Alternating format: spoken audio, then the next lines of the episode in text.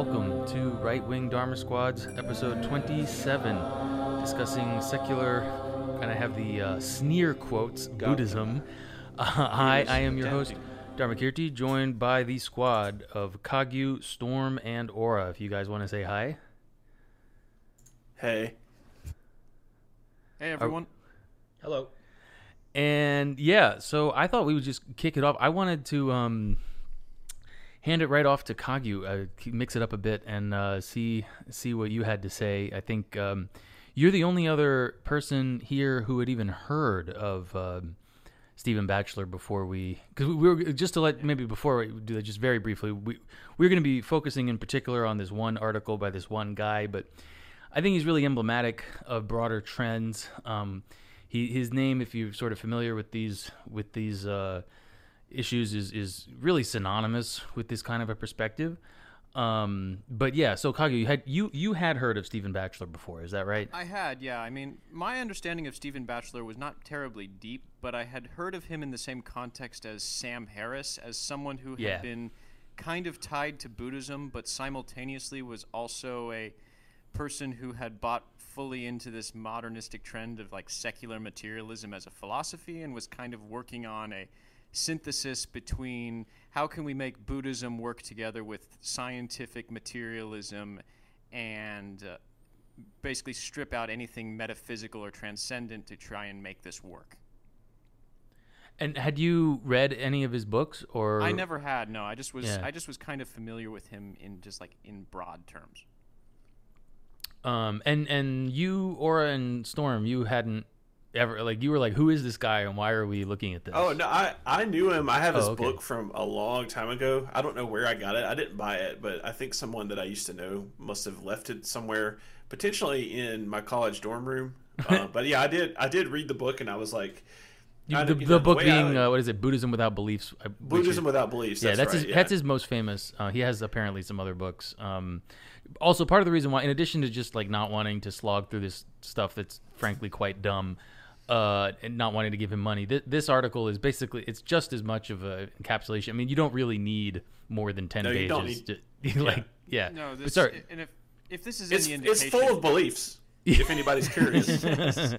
well, in particular from a Nagar, I think it, it goes well with our studies so far in Nagarjuna because you know, in a very similar way to that, you know, Nagarjuna is exposing all the kind of hidden presuppositions and how you know someone who thinks that they're just I'm just talking about stuff the way they are, you know, in a very kind of normal, you know, common sense perspective. There's actually a whole bunch of stuff going on behind the scenes there.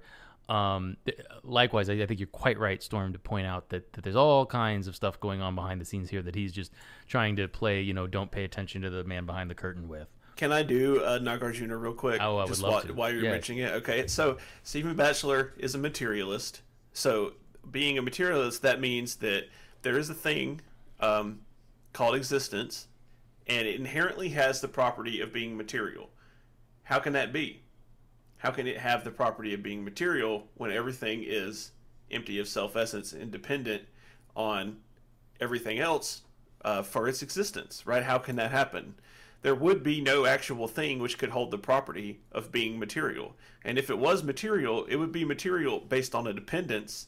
It could not be inherently material and still have a place within Buddhist thought. So it's pretty much, you know, the idea of materialism is if it means anything, which these people intend it to mean something, it's completely incompatible with Buddhism because it implies an essence. It implies a property holder with an essence, and that essence is to be material. And yet we are aware of immaterial things as well. So there you go. I, yeah, and and while that, I mean, I think that deserves. I think some some people are gonna be like, huh, and uh, it, you may want to you know rewind and listen to that again and think about it, particularly if you've been following along with our series on the Mula Madhyamaka Karika. What I, I noticed there's someone in the chat. I want to shout out to Fashy Whiteso who says he's just got turned into this from the third rail. I did plug this on uh, the most recent third rail.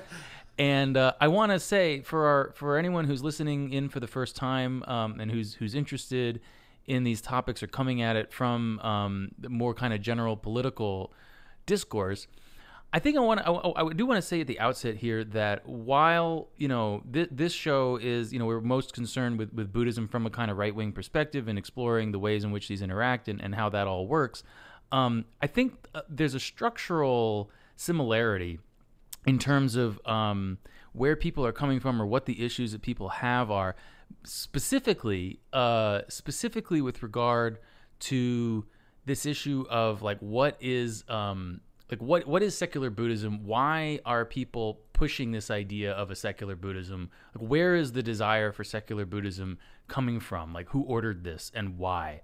And and I think like part of what I what I want to get at here is that there's a direct connection to the kind of leftist worldview that w- what's going on here, the reason why he is concerned in this way, the reason why he's engaging in this project is because fundamental to the materialistic worldview is a rejection of you could say god. Obviously from a buddhist perspective it's not that we necessarily you know the, the word god gets problematic but hierarchy nature the nature of reality the idea that there is an ultimate truth there is an ultimate nature of reality and that for exalted beings you know saints or bodhisattvas or whatever that it is possible to know directly know the nature of reality as it really is.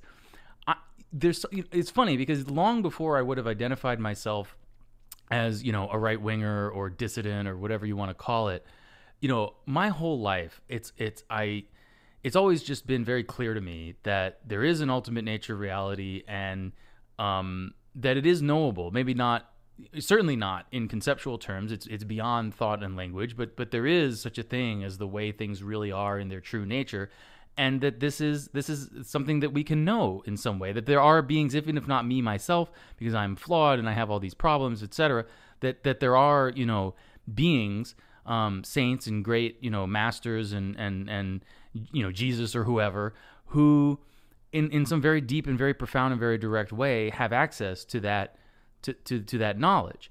And leftism, as I understand it, is really predicated on the idea that um, that that's not the case. That that you know we're all kind of it, it's this crabs in. I say that I said this on the third rail. I'll say it again.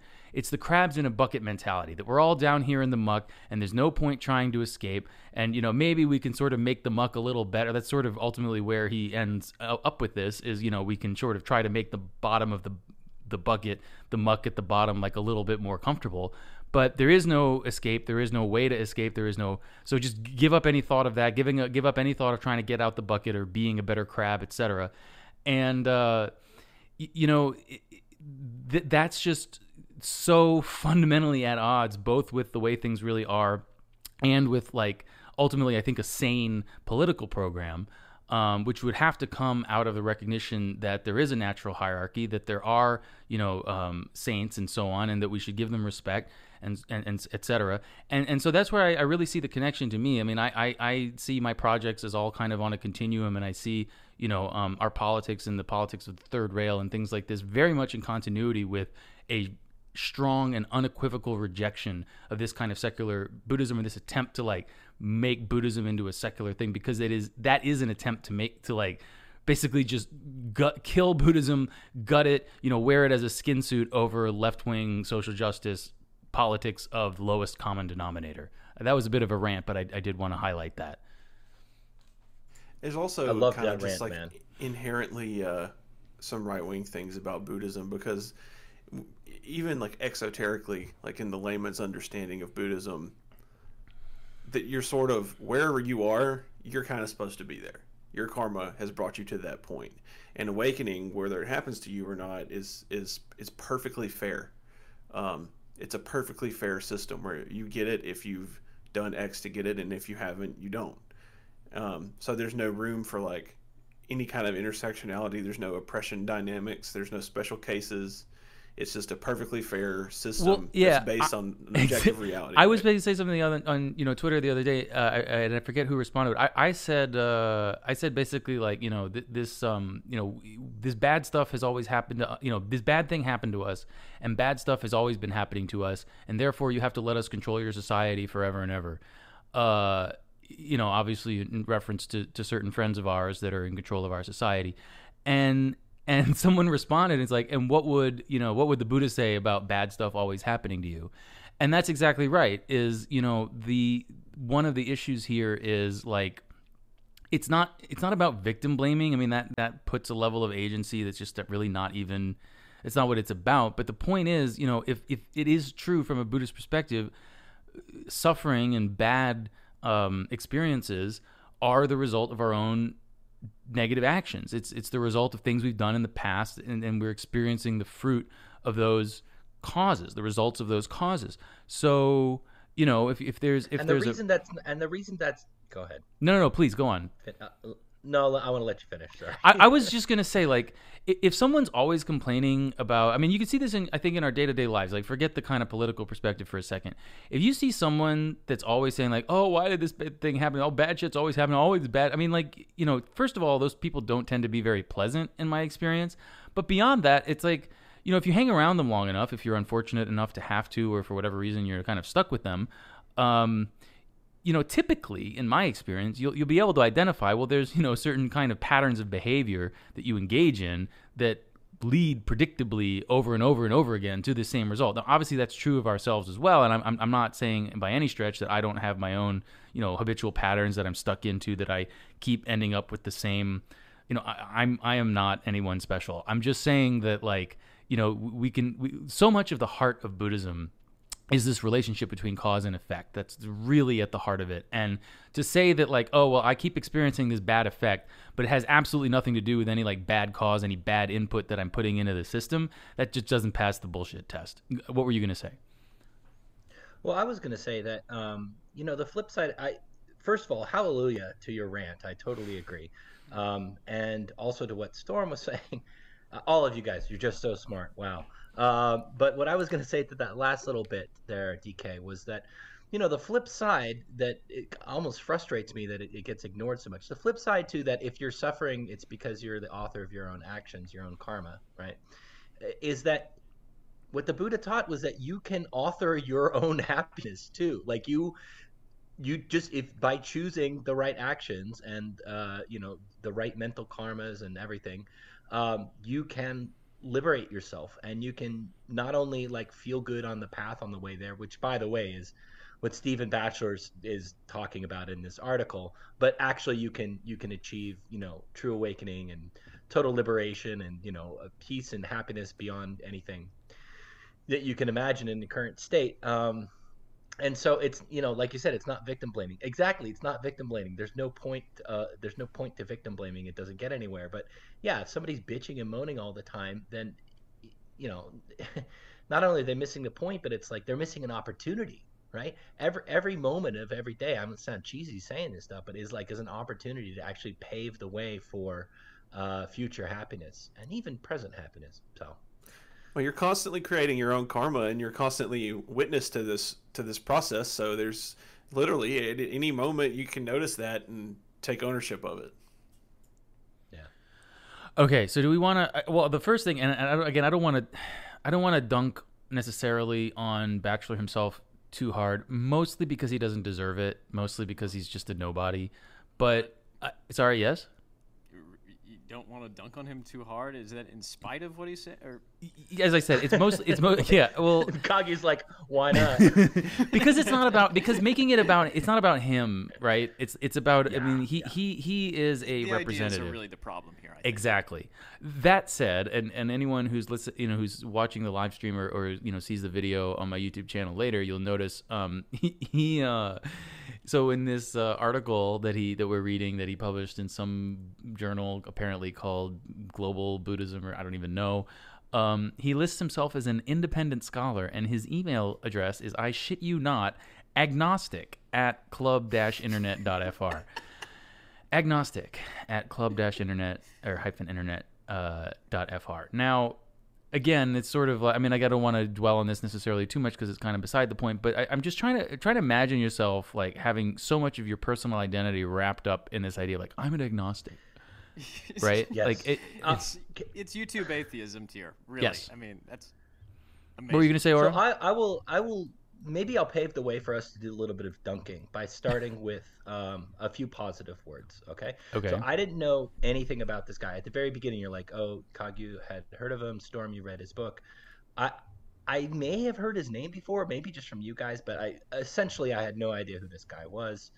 Um, the name ring a bell, I guess. And uh, I, this article that we're reading is the only thing I've read of his. After reading the article, making my comments, I checked out uh, his biography on Wikipedia just to get a little idea about him. I will say this: he writes clearly. Um, he does. I mean, he uses a lot of muddled ideas, and he, uh, you know, he he's he's an A1 smuggler in terms of smuggling in unassumed, uh, unlooked at presuppositions. But uh, so he's not clear in that sense, but he's clear in the sense that his sentence to sentence reasoning is easy to follow.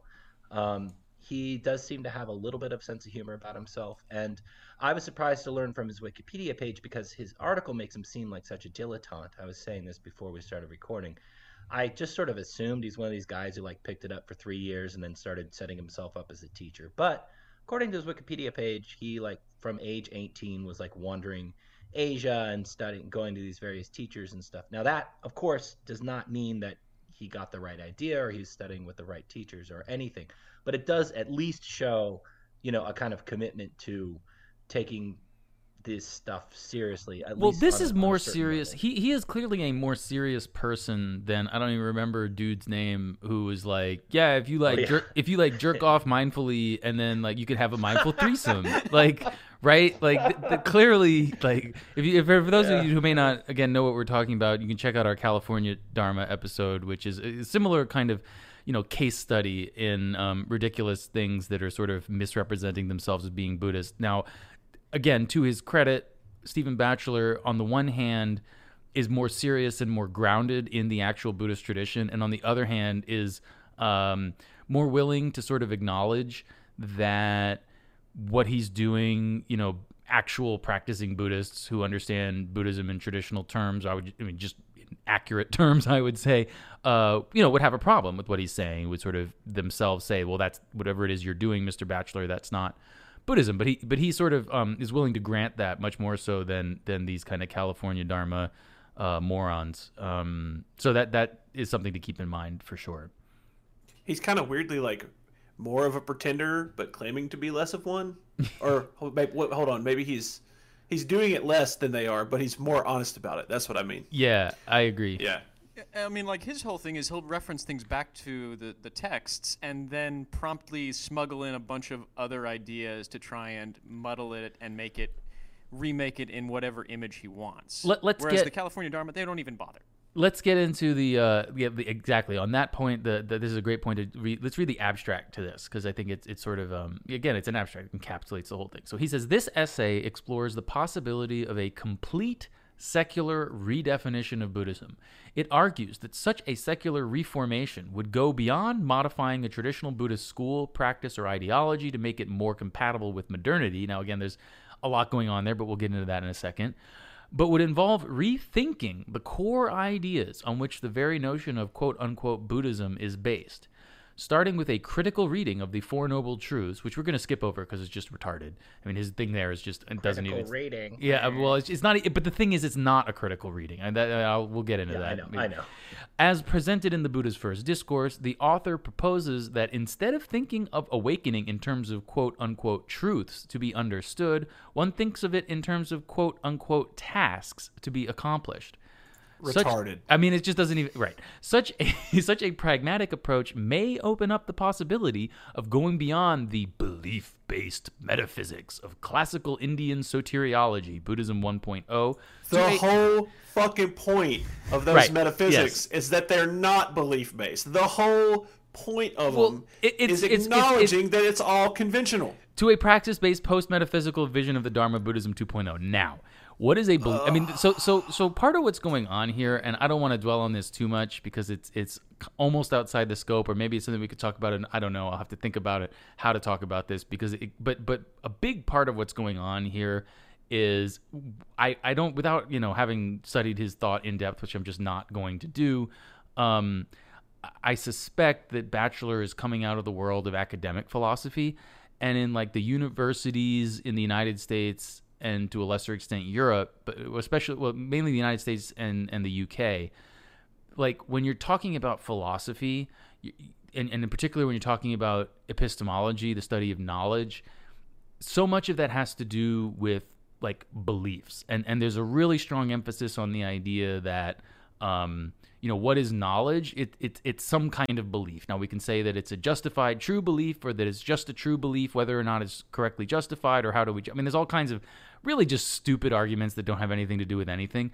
But the point is this idea of like belief like from from a just to just to be clear on this from a buddhist perspective like when you're talking about a belief what you're talking about is a concept right? You're talking about like a mental construction that's just sort of like an idea in your head that you've you've made. You know, it can be more or less refined. It can it can be um, more or less useful in certain regards, but all it is fundamentally is is is a is a thing that exists in your mind um, that that actually, when you get right down to it, doesn't act doesn't have any direct connection to reality. Even like forget the like what i was talking about before like the ultimate nature of reality as such. Like when you're looking at like we've discussed this before in this program but but just to kind of reiterate when you're looking at a table right? Like the when you say like that is a table that is a certain kind of belief. That is a certain kind of idea in your head.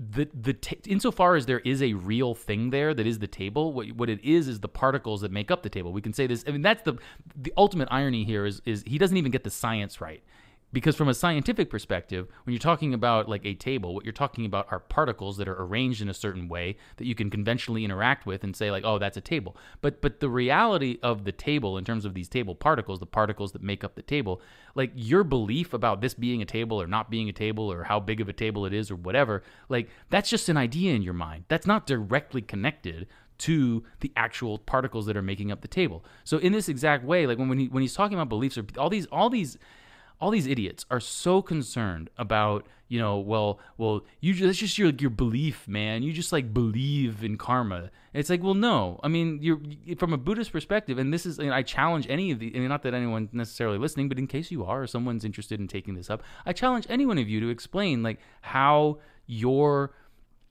how your idea of the table as being a table in fact as being real at all is any any less of a belief than my quote unquote belief in reincarnation or karma. And and I gar- I can just tell you I'm going to win that debate. Like I know I know your moves and they're all stupid.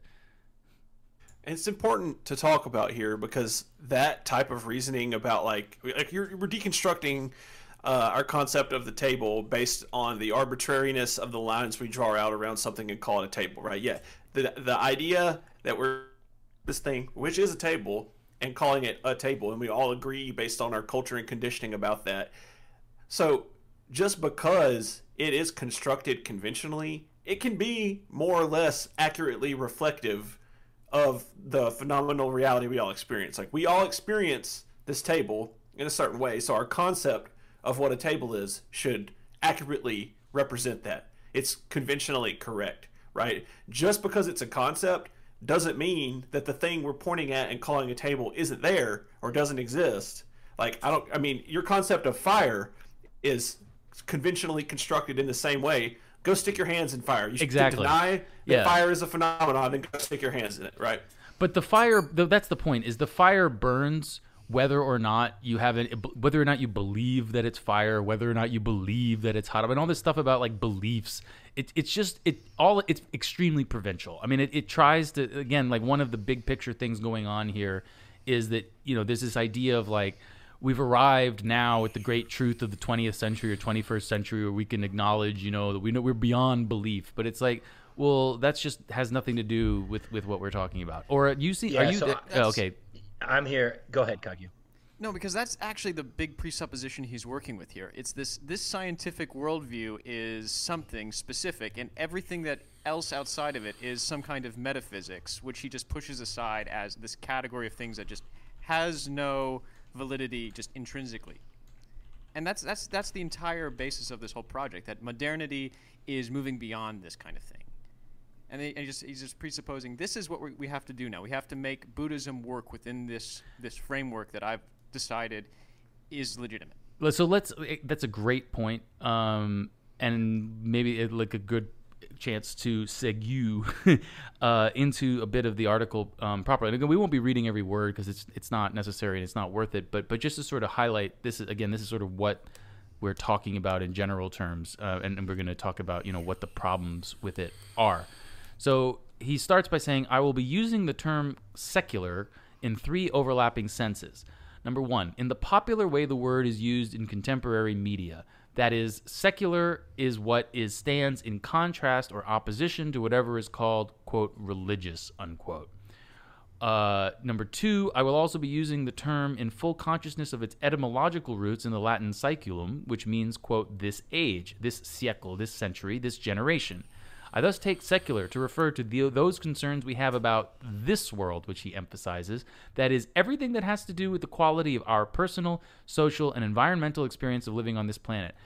Uh, as an aside, maybe before I get to number three, which kind of doesn't really, I mean, it, it's the part of the reason why he's saying this. You know, if your ears aren't quite as finely attuned as um, mine, Buddhist cosmology is very explicitly number one predicated on the on the reality of rebirth. That is that you know we, that, that, there's a continuum of existence that connects our existence as human beings to our existence as other types of beings in other universes in fact. So when he's um when he's saying that you know uh, this world right this emphasis on this world and our lived experiences human beings what what he's implicitly saying here is um, that you know we don't need to bother about all that stuff about like well you know what if you do a bunch of bad stuff and get reborn in hell?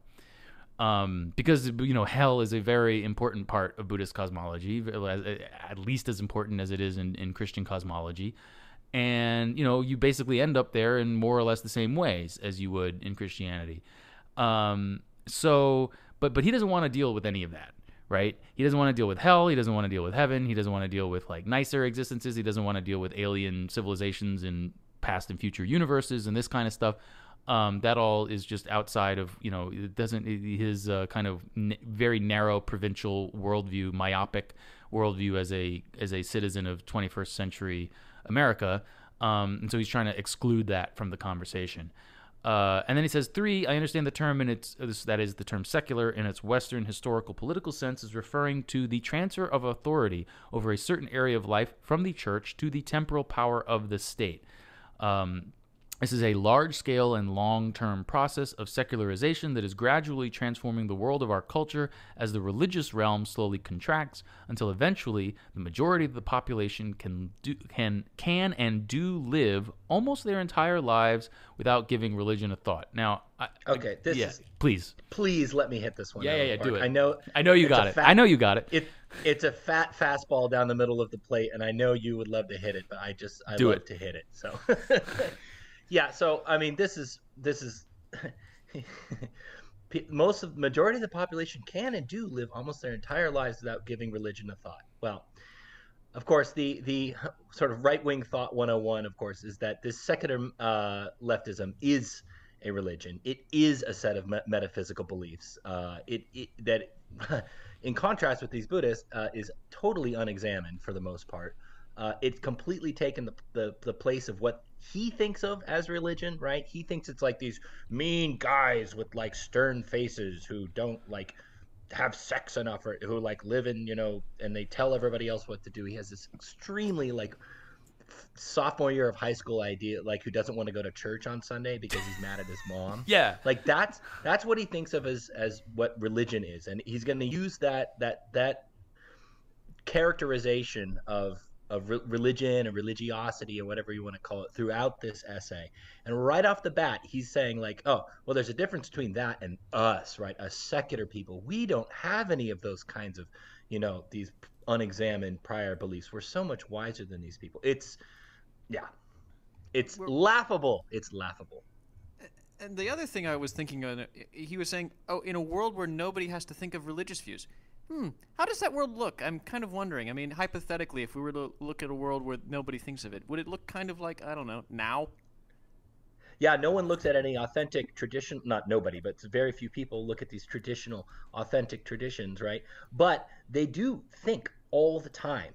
How how can I be woke? How can I you know how can I signal the right way? How can I make sure that I I subscribe to the church of leftism even better than my neighbors do, right? So they are actually in that sense totally obsessed with their weird secular religion, but they don't, you know, they don't look at anything with a, a tradition or any sort of sound moral foundation. Well, this is why I thought it was so important to and I'll reiterate the um, the crab in a bucket mentality, right? Because basically, I mean, in my analysis that I'm keep building and I uh, you know think think about, I'm trying to refine more and more. But I, the more I sort of sit with it and and analyze it, I, I'm I'm really think that you can you can sort of fully account for leftism as a race to the bottom, as an as as at a kind of narrative level, what's mo- you can you can look at it as a satanic revolt against God, where God is goodness and truth and beauty and order, um, and and and so there's this this very kind of teenage adolescent rejection of you know external authority, um, and this can take many shapes, but in terms of like the to the extent that there is a definite or or intended kind of end game to that process, it's it's the obliteration of all distinctions. You know, we see this in in this kind of attempted glorification of just disgusting, fat, ugly people, and and saying like, oh well, you, you know, the idea of like beauty, right, is is patriarchal, heteronormative, whatever. And and and so this idea that we're going to obliterate the distinctions between beautiful people and ugly people, or fat people and and and you know normal people. Um, and and we're going to try to say that what is ugly is beautiful. It's more beautiful than what's beautiful, or there, you know, it, it, it's simultaneously equal and superior because it's you know been marginalized, and therefore it's better than what's at the center etc. And this but, kind of um, this kind of mindset is is really um, pernicious and, and and needs to be called out and needs to be seen for what it is. So yeah, when we're talking about all this stuff, it, it, it it's the idea that we like when, when, you're talking when you're analyzing leftism as a religion, which I, I mean, yeah, you you hit you hit that fastball out of the park. The, the point is, um, or one I think one of the key things to keep in mind. It's not the only point. Is uh, it it's it's the idea that there is no escape. It's the church of no salvation. That's why there's so much focus on things like white privilege. That's why there's so much focus yeah. on you know like all you can ever do is is is debase yourself to the point where you uh, it's self obliteration because there is no salvation, there is no escape, there is no nirvana, there is no you know theosis, there is no there's nothing. There's just yeah. this shit. The religion of anti-religion. Yeah, yeah.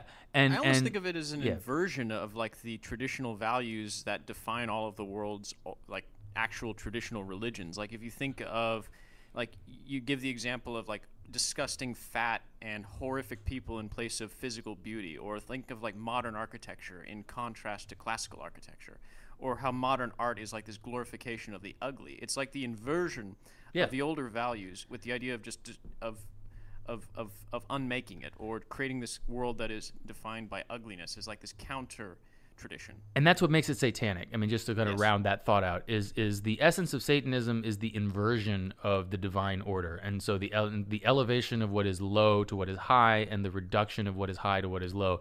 In itself, not I mean, because you know you can say, well, well, what about the first shall be last and the last shall be first? Yeah, but that is a reflection of the. The point is that when Jesus says that, that's a reflection of the divine order. That you know that that it, it you can't. Our normal worldly order doesn't necessarily reflect the actual divine order, but there is an actual divine order and and what, what makes something satanic is that it inverts it precisely in this way in terms of um, you know, saying, well, acknowledging in a sense that there is goodness and there is truth and there is beauty, but we're going to put that, we're going to shove that in the bottom. We're going to relegate it, you know, to the bottom of the muck, and we're going to, you know, to the to the on the one hand, kind of everything. We're going to obliterate the distinction between ugliness and beauty. And on the other hand, simultaneously with that, we're going to take what's ugly and we're going to say, no, this is actually beautiful. And if you think if you think otherwise, then there's something wrong with you. And that's what's going on in our society today. You know, one of the the the uh, the scientism of this piece is really part of what blows me away about it. And I just want to. This is jumping out of order. Yeah, no, the, go the go for it. Go for it. There, but he so he it's it's in that abstract too. He talks about Buddhism 1.0 and Buddhism 2.0, and you know I was already just I was already predisposed to uh, not have a very charitable reading of this just because of the context in which we brought it up um, in our group DM guys. So I knew I kind of knew I was to like this just based on what you you all were saying. However, I was. it took me about two pages when he got into that thing. He's like, you know, if you think about it, religion's a lot like hardware, and then there's software you put on top of it. And it used to be Buddhism 1.0, but now I'm going to make Buddhism 2.0. I was like, oh my God, that's so fucking stupid. Um, he's like, you know, because computers is like what smart people talk about, you know. So uh, Yeah, he I'm gonna uh, use. he, the he says it's really that's the Or- essence of his claim. Yeah, he compares Hey, like I the would- four noble truths to like the the four Yes. base Nu- nu- pairs of DNA. Yeah. We're rearrange Yes. them. It's like oh Yes. Yeah, he talked. he- He points out like a, a linguistic thing, which I'd be interested. Uh, DK, I don't know if you know anything about this. What I'll get. I want to hear what you take on that Norman guy. But he's like, so set. That's just set it up. He's saying instead of calling them four noble truths, it's really just four. And you know what else is four? The nucleobases of, of, of you know C, G, A, and T that make up DNA. So it's it's a lot like nucleic acid, man. You know, I'm like, oh my god, like it's so stupid. Sorry, I'm try- not trying to dunk. It's the paper that's stupid. Okay. Well, I want to say something real quick, and it's that like what his ostensible motivation with creating this shit is to kind of get away from anything that could be taken as religious. Okay, and so if we think of the quote unquote religious as things that are believed based on faith, right? That's the root of religion is faith based belief.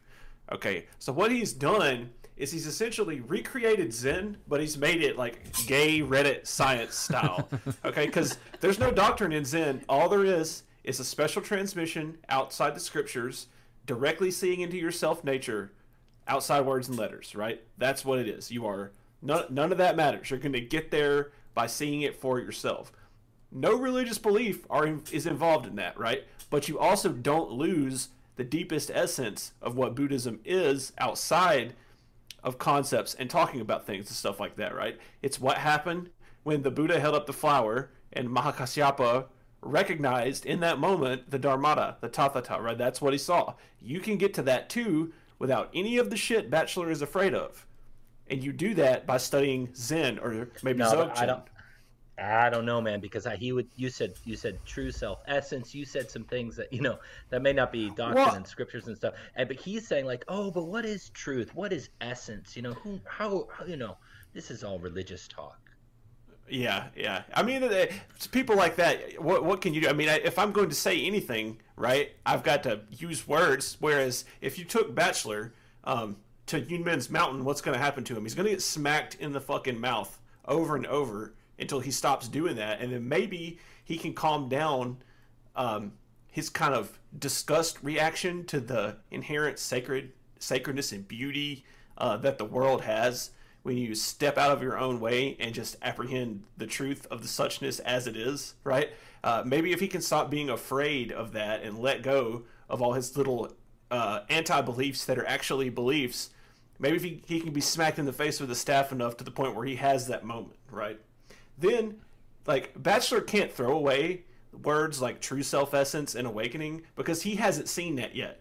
Zen masters can throw those words away because they don't need them to get you there. Does that make sense? Yeah, that's of course. why. I mean, to me, it makes sense to Right. me. Yeah, yeah. That's yeah. right. Yep. So I just want to make sure I say that. Like,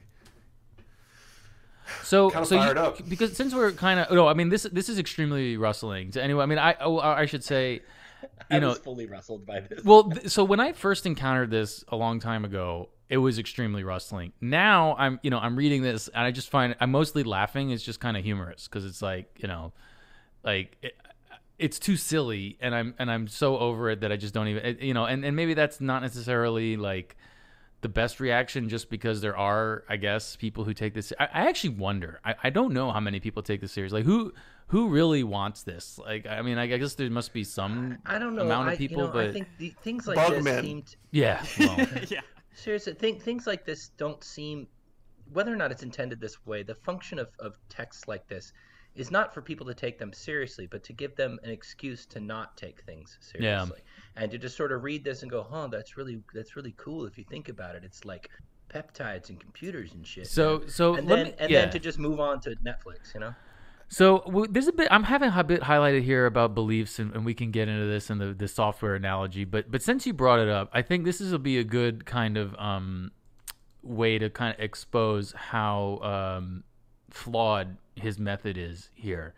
So he says if, if any doctrine can be regarded as seminal to the Buddha's dispensation, it would be that of the Four Noble Truths as enunciated in the first discourse, believed to be have been delivered in the Deer Park in Sarnath, not long after his awakening in Bodh Gaya. Uh, yet when we read this text in the form it has come down to us, it would appear to be firmly rooted in the soteriology of Buddhism 1.0. It's soteriology is a fancy word. It means like the vision of achieving the final result of nirvana. Um, the suffering of birth, sickness, aging, and death, the first noble truth, originates in craving. The second noble truth, only by bringing this craving to a stop through the experience of nirvana. The third noble truth, will the suffering that craving causes likewise come to an end. And the only way to realize this final deliverance from suffering is by practicing the Noble Eightfold Path, the fourth noble truth. The end of suffering, therefore, is only attainable by ending the craving that drives the cycle of rebirth. Indeed, the Buddha declares toward the conclusion of the sermon that, quote, this is the last birth. He meant for him, himself, the Buddha himself. As long as one remains in this world as an embodied creature, the most one can achieve is a certain mitigation of suffering. That's not quite true, but uh, for suffering truly to cease, one must stop the process of rebirth altogether. That is true, and that's actually a fairly accurate rundown of the Four Noble Truths in like classical, correct Orthodox Buddhism. Um, now, he says, such a reading of the discourse would seem to leave little, if any, room for a secular interpretation of the text. Correct. For this world of birth, sickness, aging, and death that constitutes our saeculum not, uh, is precisely what needs to be brought to an end if we are ever to achieve a genuine salvation or liberation. Orthodox Buddhism shows itself here to be thoroughly committed to the Indian ascetic tradition, which regards life in this world as beyond salvation and to be renounced. It's not, I mean, almost, not whatever. The, the principal virtue of human existence is that in the course of the interminable round of rebirths, it is the most favorable state in which to be born because it provides the best conditions for escaping rebirth altogether. Correct. And this is not just the view of, quote, Hinayana Buddhism. The Mahayana traditions say exactly the same, the only difference being that the compassionate bodhisattva renounces his or her final liberation from rebirth until all other sentient beings have achieved it first. Again, this is all a pretty accurate rundown. There's a little quibbles, but whatever. Now, here's where the, like, the really this is where the problem is, and we'll just, just get into this. He says, on a closer analysis of this discourse, however, certain incongruities appear in the fabric of the text. The first discourse cannot be treated as a verbatim transcript of what the Buddha taught in the deer park, but as a document that has evolved over an unspecified period of time until it reached the form in which it is found today in the canons of the different Buddhist schools. At this point, modern historical critical scholarship comes to our aid as a means of upsetting some of the time honored views of Buddhist orthodoxy. Now, this is just retarded. Like, nobody, I don't even, I mean, the idea that like you're you're achieving some profound profound insight because you're like oh well you it's not like it's a verbatim transcript it like like no one's ever considered. no one yeah like that's not a thing that's ever really been and, and and to the extent that there might have been you know some number of people historically that may have thought that it doesn't really like that's not the point it's the the, the the the truth or falsity of the sutras the the value of the sutras the, the sutta pali suttas it's the same word in pali like that doesn't rest on whether it's an absolutely verbatim transcript every single sutta starts thus have I heard. Evam shrutam maya, right? Like, so it's it's always already framed within itself as like, yeah, I heard this. Somebody told me this, I heard it, and I'm, you know, writing it down. So like this idea that we're going to um you know, now we're going to open this thing. It's like, well, it, you know, we have to look at it as like this thing that's evolved. Like, it, you know, this is this is not the kind of I don't even it doesn't. So what?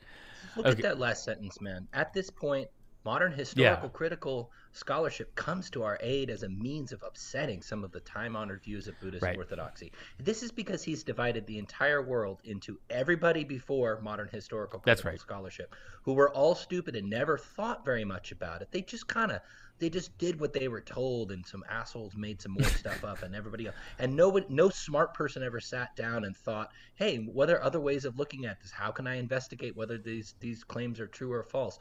What if the Buddha's not, you know?" That's what the whole tradition is: is people thinking about it and and testing it and testing it for themselves and discovering things and teaching it to others. And he seems to honestly believe that nobody until like Stephen Batchelor or like his contemporaries ever ever ever was smart enough to really look at it critically. It's my it's this is where it goes back to what you're saying at the beginning DK about the about leftism, you know, about you know what our our podcast is about together. Like this is like a such a leftist point of view. It's like, oh, in 1962 or whatever year you want to put it on is is the year that mankind first became smart, and all of our ideas since then are great, and everything that comes from before is just retards who didn't think. You know, it's unbelievable. Yeah, Stephen uh, Batchelor, if you're listening, read the Mu- uh, Mula Madhyamakakarika. Again, Is that right? Again, read it what again. It was Read it again. Read it again. You know, pay closer attention this time. Yeah. So, so he. This is really the heart of his argument, and it, and it's so well. I'll just read it. People can evaluate it for themselves. So he says the British philologist K. R. Norman is one of the world's foremost experts on what are called. It basically means pro, on, on like the language Pali, uh, like Pali and related languages that are derived from Sanskrit. In a 1992 paper called The Four Noble Truths, Norman offers a detailed philological analysis of this text and arrives at the startling conclusion that the earliest form of this sutta did not include the word Arya Satyam, noble truth. On grammatical and syntactical grounds, he shows how the expression, quote, noble truth, unquote, was inexpertly interpolated into the text at a later date than its original composition. But since no such original text has come down to us, we cannot know what it did say. All that can be reasonably be deduced is that instead of talking about four noble truths, the text merely spoke of four. So, this is his slam dunk. This is his slam dunk is the idea that like okay, well the text didn't use the word noble truth, the original text as it's according to and uh, like I I don't I'm not in a position to evaluate this Norman's, you know, philological method. I I you know, that it doesn't matter. I'm perfectly willing to grant the premise that that like when this text first was, you know, the, the earliest versions of the text that we have or we can put together through like these historical text critical methods, okay, it didn't include the phrase noble truth, Arya Satyam. Okay. A- And like the idea that this is yeah, going to but be was the text still not all about those four things right and why they're so and important? and and exactly and it's like okay well maybe they didn't use this nomenclature but does that what what does that have to do with with anything? And he tries he says the term noble truth is so much taken for granted that we fail to notice its polemical sectarian and superior tone. All religions maintain that what they and they alone teach is both quote noble and quote true. This is the kind of rhetoric used in the business of religion. So like religion is i mean it's just it's just absurd. Bro, shut the fuck up. as opposed to Stephen Batchelor's religion of modernity and its associated how we're going to demand that you tolerate our virtue of also buy my book. also also buy my other book. Also sign up for my meditation seminar. But i'm not in the business of religion. That's those like benighted you know troglodytic buddhists over there buddhism 1.0 people okay I It had is- the same section highlighted. It was just it was so you're this is a great. Yeah, keep going. It is easy to imagine how, over the centuries after the Buddha's death, his followers, as part of the intersectarian one upmanship of ancient India, made increasingly elevated claims. So he says, notice how he uses the word imagine. It is easy to imagine. It is certainly easy to imagine this, Mr. Batchelor. Like, no one's claiming that this is anything other than imagination. Made increasingly elevated claims about the superiority of their teachers' doctrines, which resulted in the adoption of the expression, quote, noble truth, to privilege and set apart the Dharma from what their competitors taught. Again, this like so he's he's hanging essentially his whole analysis here on the fact that like well the term noble truth or the idea that there is something true and, and again this is okay well let me continue for a second one implications of Norman's discovery is that the Buddha may not have been concerned with questions of truth at all. Now that is absolutely not an implication. That is something he's just like fucking making up.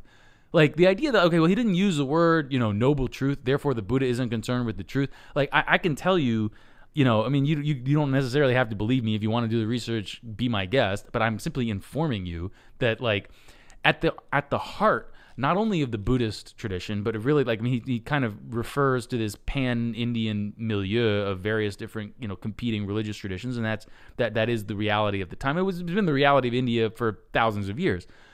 One of the central concerns of every single one of these traditions is is what's called yata bhuta darshanat, like the the seeing reality as it is. That's actually kind of a what I was when I was talking earlier about seeing the nature of reality as it is. That's what I was talking about. It's like the Sanskrit phrase for that thing, which is a very important Sanskrit phrase. It's a very important phrase in Tibetan. It's a very important phrase for every kind of Buddhist and not just Buddhists for Jains various kinds of Hindus, various kinds of, I mean, everybody in India, in Indian religion, is concerned with seeing the nature of reality as it is. Now, you can like do this jerk off academic thing of, you know, masturbatory search for like, well, is there truth or what is truth? Is truth, you know, correspondence to reality between your beliefs and the, th- like, I don't Oh, give he doesn't even do that. he does, of course not, because he's not actually not that smart. He, he's, he's firmly in the midwit category. Yeah. But but the point is like it is simply false. This idea like the Buddha wasn't concerned with questions of truth. I mean, he, he sort of glosses this this ridiculous theory of his in terms of he says um, his awakening may have had little to do with gaining a veridical cognition of reality. Again, that's just completely it's just like the nonsense exact opposite. right.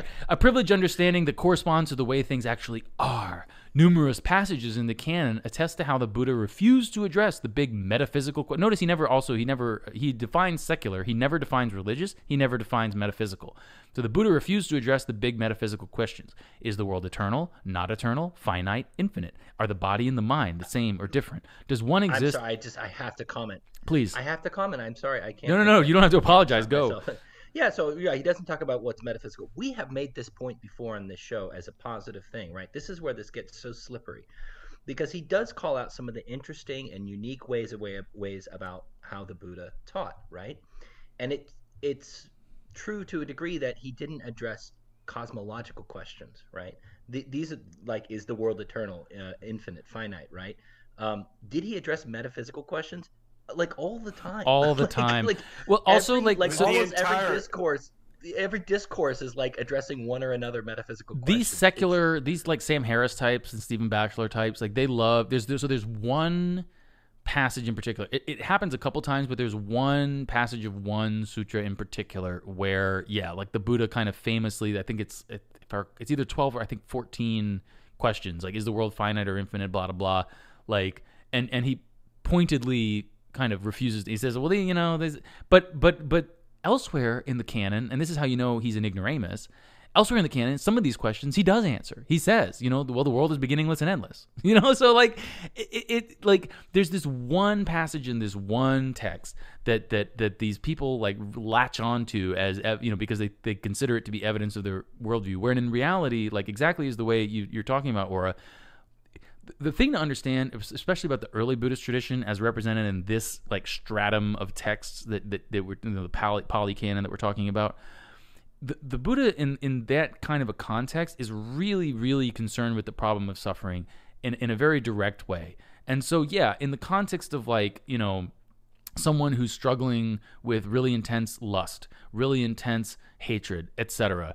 You know, they need to be calmed down in a certain way. They need to be, you know, have it pointed out to them that like, well, you need to kind of get your mind in shape better and, and you know, work on these things first and then we can, you know, all this other stuff eh, that's not super relevant right now. It, it's always a question, in other words, of relevance. It's always a question of like, what is the goal? And the goal is like, if you want to call it metaphysical, I guess you can. But the point is like, again, for the Buddha, there's always in this layer of text, there's always like, well, the final goal is final nirvana. Is you know, yes, bringing the cycle of rebirth to an end. And so if you want to say like, you know, well, yeah, in this one place and this one time he refuses to answer whether the world is eternal or not, you can do that. But but that that's because in that time and place that wasn't relevant to helping his, you know, people who were asking him questions, people who were trying to escape suffering, trying to bring an end to the problem of suffering um, in that moment. That's all. There's there's no like big picture point here as far and then this, again this idea that like his awakening may have may have had and then the weasel word may have had you know he's saying like well there is no such thing as a veridical cognition of reality all there is is you know Okay, ho- hold on one Go. second, because I got to make a comment on Go. that. So it's clear that Batchelor doesn't want to say that there's such a thing as a a perception of how things really are. Okay, Right, yes. that's what he's disagreeing with. There's no person who sees things how they really are. How else could things be other than how they are? What he is saying is that things are how they are not. It is completely incoherent. Okay? There is nothing that that there's nothing that isn't how it is. you have to laugh because it's so silly. well it's the basic so paradox silly. of, That's a, go on go on that's a really good. That's a really good point, though, uh, Storm. And actually, it points out the value of engaging with with text like this, especially you know among friends, uh, like-minded people like ourselves and hopefully um, our listeners is that you know we can all agree that this is silly. And then when you start to pick about pick apart why it's silly like it's specifically where the silliness comes from you come to revelations like storm just just shared with us like which is that like you're essentially i mean essentially like i don't know it's like luxury nihilism or something do you know what i mean like it's it's anti luxury nihilism He's- that, if we did he's saying yeah that's great That there's no enlightenment and there's no Buddha nature. That's what he's saying. Yeah. Uh, and it's the basic paradox of relativism, right? Like, you know, when you say like, well, everything is relative, it's like, okay, well, then you're making an absolute claim. Like, there's no like outside Yeah. the circle here. Uh, Kagyu, you you've been. qui- Do you have anything you want to put in here, or I mean, really, I find the claim that they're making about the, uh, the the use of the word noble. I mean, to get into something a little bit autistic here, I was under the impression that both the Pali and the Sanskrit texts use that same term, and they were composed more or less independently. sorry, which other. term? Uh, the term noble uh, for uh, noble. No, for I mean, noble I don't. As I said, I, I I'm not an expert in this stuff. I'm not an expert in any of this stuff, and and but and I'm not in a position to evaluate the philological argument. It it may very. I I, I mean, it is a, it is true that these pro these texts went um through a long process of revision. That's one of the main reasons why there's so much. Um, if you ever read like the the Pali canon, which you know, I wouldn't necessarily recommend that people just kind of plow through the whole thing. But if you get, you know, there's a couple nice things in there, and it's always nice to I read. would. Yeah, sure, whatever. but the point is, if you if you ever do, you'll notice there's a lot of repetition, and most of the you know translations will like mark like well here we basically repeat the whole thing again up to the point but we're not going to do that in the actual printed edition because then it would be three times as long um, or more. But but um, part of the reason why there's so much repetition part of it was because of of mnemonic. Originally these texts were recited and remembered and were not written down and then they started getting written down at a certain point. Um, and when they started getting written down but also as part of this kind of process of repetition and, and remembrance that um, you know things kind of get added and rephrased you add over and over and over again. So and, and with some of this stuff you can you can you can both identify sort of where are the what are the texts that are earlier than other texts within like relative to each other within the canon? And then with some of them where you have a distinct manuscript tradition um, and and a large part of that rests on like because when when something is translated into another language especially like there's a lot of really great translations into chinese um, so then that's like a kind of snapshot of the text at a certain moment in time. And in a, in a way that's very similar to biblical studies, which is where a lot of these scholarly methods originally developed. Um, oftentimes, like for example, with the Greek Old Testament, the Greek Old Testament is a uh, is a better representation of the what's now called the Hebrew Bible or the Old Testament than the Hebrew version that like that the that the that the Jews use today, um, because theirs has been through an additional couple thousand years of um, addition and revision and this kind of you know natural process of of going through things, whereas the Greek version is like a snapshot in time, and that manuscript tradition was more or less frozen uh, about two thousand years ago. And so you can you can identify like you can identify layers and you can identify like you know sort of what's earlier and what's later and and this kind of thing. That's actually interesting, though. Uh, when you're mentioning this, um, you're mentioning like this the textual criticism as originally being de- being used with Christianity with respect to the Bible. I think that, a lot of serious Christians would agree that tend to be pretty skeptical of that kind of thing because it tends to go together with attempts to um, do some revisionistic work with Christianity as well, and so that kind of provokes a little bit of attention now that they're turning that. yeah well and and and that's i mean you got to be careful this is why you know there, at a certain level there's no substitute for um knowing the languages yourself and and being educated yourself and and really you know being able to do the work yourself because you never know. And and that is definitely an agenda that's in the background of a lot of this kind of stuff. At the same time it's like you know i think most first of all, the the textual record is the textual record. I mean, historical record is the historical record, um, and and there's no getting around that. But that's not to say that it, you know, I, think there's a there's an overbroad kind of line that people uh, often draw from like, okay, well, this text, you know, exhibits we can identify like points of development to therefore like you know therefore it's not divinely inspired or therefore it's you know we can't actually you know we it can mean whatever i want it to mean and and that that doesn't work that way i'm sorry you know yeah like that that's the yeah that's exactly right and i think kagyu hits the nail on the head in that like this is exactly what Batchelor is doing here. He finds one philologist apparently to make one claim about one term in the first discourse, right? And then use and then su- suggest that that means that all of his priors uh, are true, and every and you know 2500 years of buddhism just missed that point you know what i mean? Like it's it's motivated reasoning if you can even call it reasoning. I, I, think that is a stretch in and of itself. But people do this kind of shit all the time these days not you know obviously not just with buddhism but with all kinds of stuff. And this is such a crystal clear example of that kind of i won't even call it muddled thinking i would call it like exactly backwards thinking or like not wrong thinking, not even wrong, you know? Yeah, exactly. Well, there's nothing there to even respond to, really. It's just so out of left field. Um, yeah, I, I think. I, we, I, yeah, please.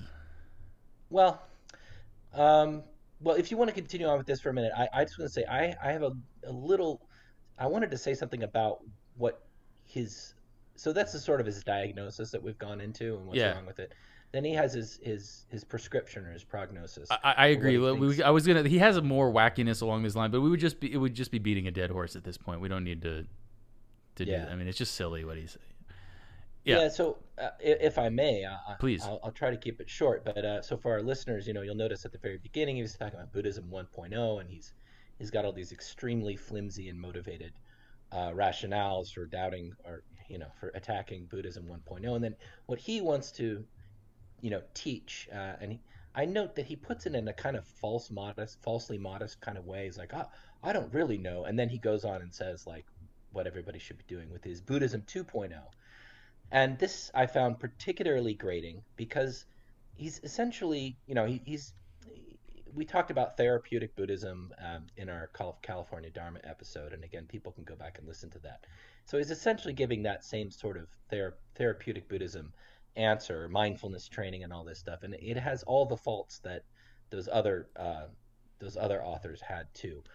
But what bugged me is that he he's portraying it as if this is something that he came up with and that it's somehow an alternative to Buddhism, where I would posit that Buddhism, especially in the Theravada tradition, is already includes this. This is like a part of it. I mean, it's a description of part of the Noble Eightfold Path. He's talking about, you know, if you sit quietly and you notice your mental hangups, then you can gradually untangle yourself from them and have more clarity. Yes, exactly. The Buddha taught that n- numerous times, and many scholars in, in all the traditions have taught that. So yeah, like, what's your point? And then he says, but we have to stop there. You know, we can't we can't continue with all the rest of the path and the goal of the path and the liberation and everything. And it just bothers me because yeah, for a number of reasons. But I mean, just just on a recent show, whether last week or the week before, I was talking about uh, how you can fabricate the path, right, and that you can create jhana out of you know using your aggregates and creating a stable basis for meditation, and then using that to gain insight. I mean, this is. I, I hope I'm not going out on too much of a limb. This is kind of like Buddhism 101 or maybe 102 or whatever. I mean, it's it's pretty basic core stuff to the meditation practice. And he's positing it as if A, it's sufficient, which it's not, and B, as if somehow like he came up with it, which um, is just, you know, simply not true. Am I way off base? No, it seems like I mean he does seem to capture part of it, and I the thing is he's going it, the difference here is well there is i think within within buddhism you can find traditions that tend to put these cosmological or doctrinal questions kind of to the side and just focus on praxis which is basically what he's defining buddhism 2.0 as praxis based buddhism rather than belief based buddhism which is but the thing is like, he's not saying it's put it aside. He's saying like the cosmological things are not real. Like rebirth doesn't happen. Uh, basically like let's combine together this praxis with the with the philosophical presuppositions of materialism and then just like say that's it yeah, yeah you take you take modern um, Soto Zen, like modern shitlib Soto Zen, and then make it even more Reddit, and then that's what he's doing. Yeah, and one, one at one point I can't I I didn't don't think I highlighted this, but at one point he says something along the lines of um, that you know when when you get a little release, uh, you know those little like mini realizations you have in a in a good meditation session starts feeling a little bit of pleasure, and we could talk about what it's like first jhana or second jhana or whatever. It's not really important, but hopefully we've all had that experience from time to time. It can often be what keeps you going through the hard times is these little experiences. He he makes a claim. He's like, that's a glimpse of like that's nirvana right there, which is like warned at again and again and again in the in the sutras and the teachers that like, like do not mistake jhana for liberation because they're not the same thing at all. And it's just I don't know. Am I am I getting like too much in inside baseball on these things because it, it really bothers me. Can you boil down what you think the problem is? Yeah, I guess uh, the problem is that um, he presents as if like these nice. The, okay, because the path, at least as I, I've been taught it and as I practice it, the path has a lot of really nice therapeutic stuff that happens along the way, and it's supposed to happen, and it's it, it's supposed to help you along. That's why it's a path, right? Um, and it, you become a better, more peaceful, and happier person through the practice of the Dharma and because you're going somewhere, right? But he presents it as if you can either take real doctrine and be like this miserable, you know, what he uses the words like strident and and I don't know what words he used. Um, yeah, he said this, stri- this, he said strident and uh, whatever. Yeah, the word strident. Yeah, basically the idea that like insist actually maintain this. This is again how I why I see this as a fundamentally leftist thing. The idea that like there is a truth and we have it and he finds this extremely distasteful. Yeah, yeah. So I, I, I thought of what it is that bothers me. So he he he presents it as if you can either um, take the doctrine seriously and be miserable, or you can throw it all aside and, and get these nice little pleasures along the way, right? And I think that could really turn. And my argument would be that it's through taking the core doctrine seriously and then practicing that you're going to get these these good results in a in a reliable and um, useful way that's going to be beneficial to you and everybody around you and it's like throw it's like using the scent of the meat to throw people in the opposite direction of the meat. I, I don't know how else to put it. I, I think it, what i mean is that i think it could actually end up harming a lot of people uh, because they're yeah if you, you think that this this the good part of buddhism comes from this like this attitude of his you're you're not only going to be wrong but you're also going to miss that good part of buddhism yeah. I'll stop rephrasing. No i think that's i think that's helpful. I mean it, it's another way of looking at what's going almost, on here. It almost seems like he's kind of i mean he seems to be part of the spearhead of transforming buddhism into a self-help system for people who have to live in pods and eat bugs for a living. And here's how you can make the best of the situation with this mindfulness practice. Yeah. Yeah. It's it's it's trying to improve uh, someone um, I forget who talks about it as like you know you want to you just trying to you want to better samsara. Samsara is like the you know cyclic existence, the wheel of rebirth in, in Buddhist, like the multiverse you could say, and that's not that's not what Buddha. First of all, it's a fool's errand. Um, you, you're never going to fix samsara. Samsara exists because of our own ignorance and delusion. It's a product of that. Um, and so, to the extent that you can fix samsara, the way we do that is by fixing our own ignorance, fixing our own delusion. Um, you cannot like this is the, the I guess in a sense my fundamental critique of all kind of like you know this what is this engaged Buddhism or this idea like oh I'm a Buddhist therefore you know I'm gonna you know plant a tree and and and adopt an African. Like not that not that um you know planting tree there's nothing anything wrong well, with planting. yeah. Please. Karmapa did say that like um I mean the the Karmapa did say that certain kinds of environmental activities can be considered a form of life release but that's just totally a, sort of an autistic aside look, I guess. no that I that's a good point. I mean look you know saving beings helping beings is good and that's meritorious and we need to accumulate merit you know, in, in classical Buddha, in, in correct Buddhism, there's, you know, um, two things that we have to do in order to attain enlightenment. The first is we have to accumulate, you finish the complete the accumulation of merit, like doing good stuff, being generous, being kind, etc. Um, but the other, and this is really where the, the sticking point is, like I think for for these kind of people, is to complete the accumulation of wisdom, which means essentially, you know, having a proper meditation practice and achieving the correct vision of the way ultimately you know eventually by working on our our cognitive um, defilements or the, the the the things that are wrong with our like mind at a kind of root fundamental level by gradually, and of course these things go together. Like we, we in order to to do that, we have to be generous, we have to be kind, we have to um, be respectful, we have to you know engage in virtue and refrain from non-virtue.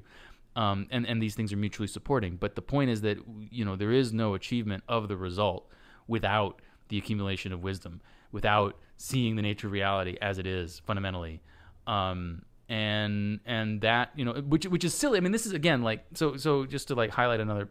Maybe this is beating a dead horse, but I think it's it's different enough. It's worth kind of um, pointing out. He says the notion of truth, quote unquote truth, is so entrenched in our discourse about religion and further reinforced by Buddhism's own account of its teaching that you might find it hard, even threatening, to unlearn. Like, yeah, like the problem is with you. You know, I mean, I, I really somebody said like I want to mash his early life. I, I, it sets off all the exact same alarm bells for me. Apparently, he's Scottish. I don't know how many Levantine Scots there are or what the deal is there. There's something very Talmudic about his approach here. But anyway, uh, yet this unlearning is precisely what needs to be done if we are to make the shift from a belief based Buddhism, version 1.0, to a praxis based Buddhism, version 2.0. We have to train ourselves to the point where, on hearing or reading a text from the canon, our initial response is no longer, is that true, but does this work? This is so ridiculous on its face. Anyone who has any degree of familiarity with the canon like if it works, then it's true, dumbass. Dumbass. I mean, like yeah, it, it's just like the like the idea that quote unquote Buddhism 1.0 isn't praxis based could only be made that that claim could only be, be made by someone who's profoundly ignorant of Buddhism. Buddhism isn't nothing if not praxis based. Like yeah, I, I, don't even know what the that's claim. What I wanted to say before. Yes. Yeah. I'm not even sure what he's talking about, and there's no justification. So I guess I'll just have to w- sit and wonder, like, what the fuck are you talking about? Well, what is he talking about? I think there was one sentence. I believe the Dharma might find itself condemned to an increasingly marginal existence in mainstream culture, catering only to yes. those who are willing to embrace to the worldview, the worldview of ancient India. Fine. Good. Good. Great. yeah. Fuck yeah. Take, yeah, your, you know, take your drag queen story hour and shove it up your ass. well said. Fuck yeah, man. Absolutely. You know, there's an, an analogous uh, thing to uh, like the way uh, leftism has twisted Christianity in the West. I mean, he's saying, essentially doing the same thing. It's like, look, all this stuff about Jesus being the Son of God and heaven yeah, and the Trinity exactly and right. all this stuff. That who that's awfully hard to believe. But it's really about Jesus was a great Jesus was a great yeah, that's right. you know, he was a great man and he taught he said to love. So make sure you love, you know, by by Yeah, know, and look at the results you get from that. And you know, you said something earlier, DK, about um, you know, you can't like end some try to end samsara here on earth through like you know like trying to like fix samsara or something you have to fix yourself. There's an analogous thing in Christianity too, which is although you are meant to do good works and be kind and morally upright here on this earth, the point is not to create heaven on earth, right? Like no, that is you can't. That, That's not up to you. Exactly. That's the whole point. It's not up to you. It's a fallen world. It's salvation through God and everything. I, my Christian friends are gonna. I'm using the wrong terms, but people get the thrust of what I'm saying, Well, right? The word is, uh, It's- it's pretty funny is that- not of this world. It, it's pretty funny that they want to make heaven on earth by making everything like ugly and suck. Well, Well, it's- it's hell- right. it's hell on earth. Yeah. of- That's mean, why if it's you think- satan. That's why it's, It's satanic. Like That's liberation exactly right. theology. That's the entire. It's the it's the it's the Christian version. It, like the Christian version of this would be like liberation Yeah. theology. That's right. Which is really just And that's satanic why it's- Marxism. It's satanic. It's it's inversion of values, as Kagyu was saying before. It's satanic, as Dharmakirti was saying, um, because even because you know some people will deliberately use it to like fuck shit up and ruin people's lives or whatever. But the reason it's so insidious is because it takes people who have good instincts and good, you know, who want to do right stuff and everything, and it takes the soteriological worldview out of it, so that even when they do quote unquote nice things like adopting Africans or whatever, it ends up having shitty results because, you know, because that's not the way the world works. That's not truth, or as uh, Thatcher would say, quote truth unquote. Well, as I yeah right, uh, yeah no that that that's uh, that's exactly right. I I wanted. Are you guys there? I am. Yeah. Yeah. Okay. I just want to make sure. Um, we, we're running a little long, and I didn't want to go too much, but I, I- I think we would be remiss if we didn't at least. I mean, we kind of made an oblique reference, but I don't. People would be like, "What the what?"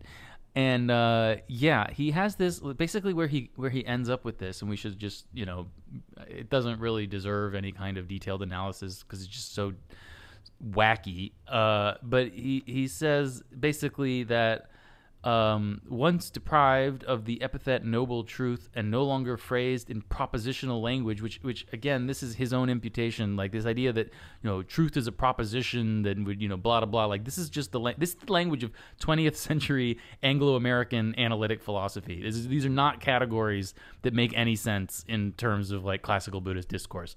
Just to emphasize that again. But he says we arrive at the four keystones on which both Buddhism 1.0 and Buddhism 2.0 are erected. Just as there are four nucleobases, uh, cytosine, guanine, adenine, and thymine that make up DNA, the nucleic acid that contains the genetic instructions for all living organisms, one might say that suffering, arising, ceasing, and path are the four nucleobases that make up the Dharma, the body of instructive ideas, values, and practices that give rise to all forms of Buddhism. I mean, it, and like And that one Buddha's name, that. Albert Einstein. it's and then everyone claps.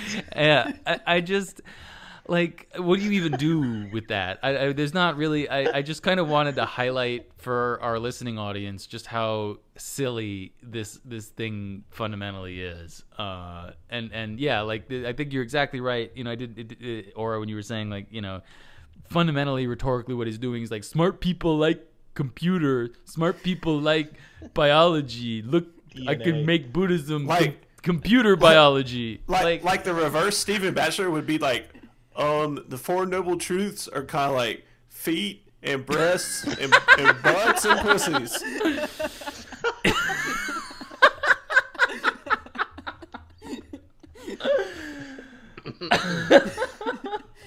Yeah. Uh, You're welcome.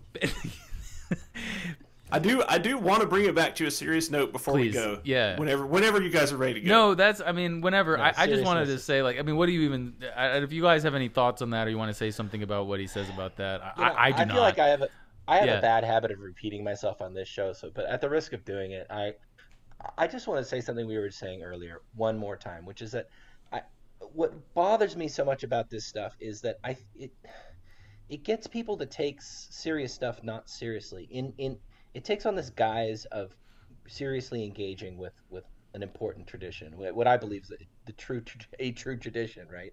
Um, and it gives people the impression of having engaged it on a serious level, um, and then allows them to set it aside. It almost encourages you, like the, the text almost leads you from, hey, you're interested in these things. Here's a serious discussion of them, and leads you by the hand to the end point without ever actually saying it explicitly that and therefore you don't need to think about these things and you don't need to worry about them and to me that is the worst kind of intellectual dishonesty that's all i wanted to say Real talk. All right, well, if y'all are ready. I'm done with this thing. Yeah, you got a I'm koan for us? Yeah, I'm gonna read this koan. Um, before I do, I just want to say that we've been joking around and stuff, but you're gonna die, and one day, and before you do, you should try to know yourself directly with no mediator, without the use of images. Um, so here's the case. Joshu Nansen, Joshu asked Nansen, "What is the way?" Nansen answered, "Your ordinary mind. That is the way." Joshu responded, "Does it go in any particular direction?" Nansen said, The more you seek after it, the more it runs away. Joshu said, Then how can you know it's the way? Nansen replied, The way does not belong to knowing or not knowing. Knowing is an illusion. Not knowing is a lack of discrimination. When you get to this unperplexed way, it is like the vastness of space, an unfathomable void. So how can it be this or that, or yes or no? Upon hearing this, Joshu came suddenly to enlightenment. He composed a verse to commemorate the occasion. Spring flowers, the moon in autumn, the cool wind of summer, and then winter snow. If your mind is not clouded with unnecessary things, this is the happiness in human life. That's just like metaphysical beliefs, man. You're just like making propositional truth statements about. I mean, I, I, uh, anyway, thank you all for listening. Thank you all for participating. I think this has been great. I, I really appreciate it, uh, and I appreciate you guys for, for coming out. Anyone has any questions or anything or any comments, whatever, um, uh, please feel free to shoot me an email. Also, we, we occasionally get um, questions about whether or not we would, you know, people want to make some kind of contribution or donation. Uh, I, uh, this is a very touchy topic, and uh, at the moment there is no way, and we are not in the future seeing, you know, we're not necessarily going to set that up because we, we do this as a labor of love, as, a, as something that we try to do, you know, for the benefit of all sentient beings. But um, we'll we'll continue to discuss that, and in the meantime, just please, I want everyone to know that that we very much appreciate those offers. Uh, thank you again. We will see you next time.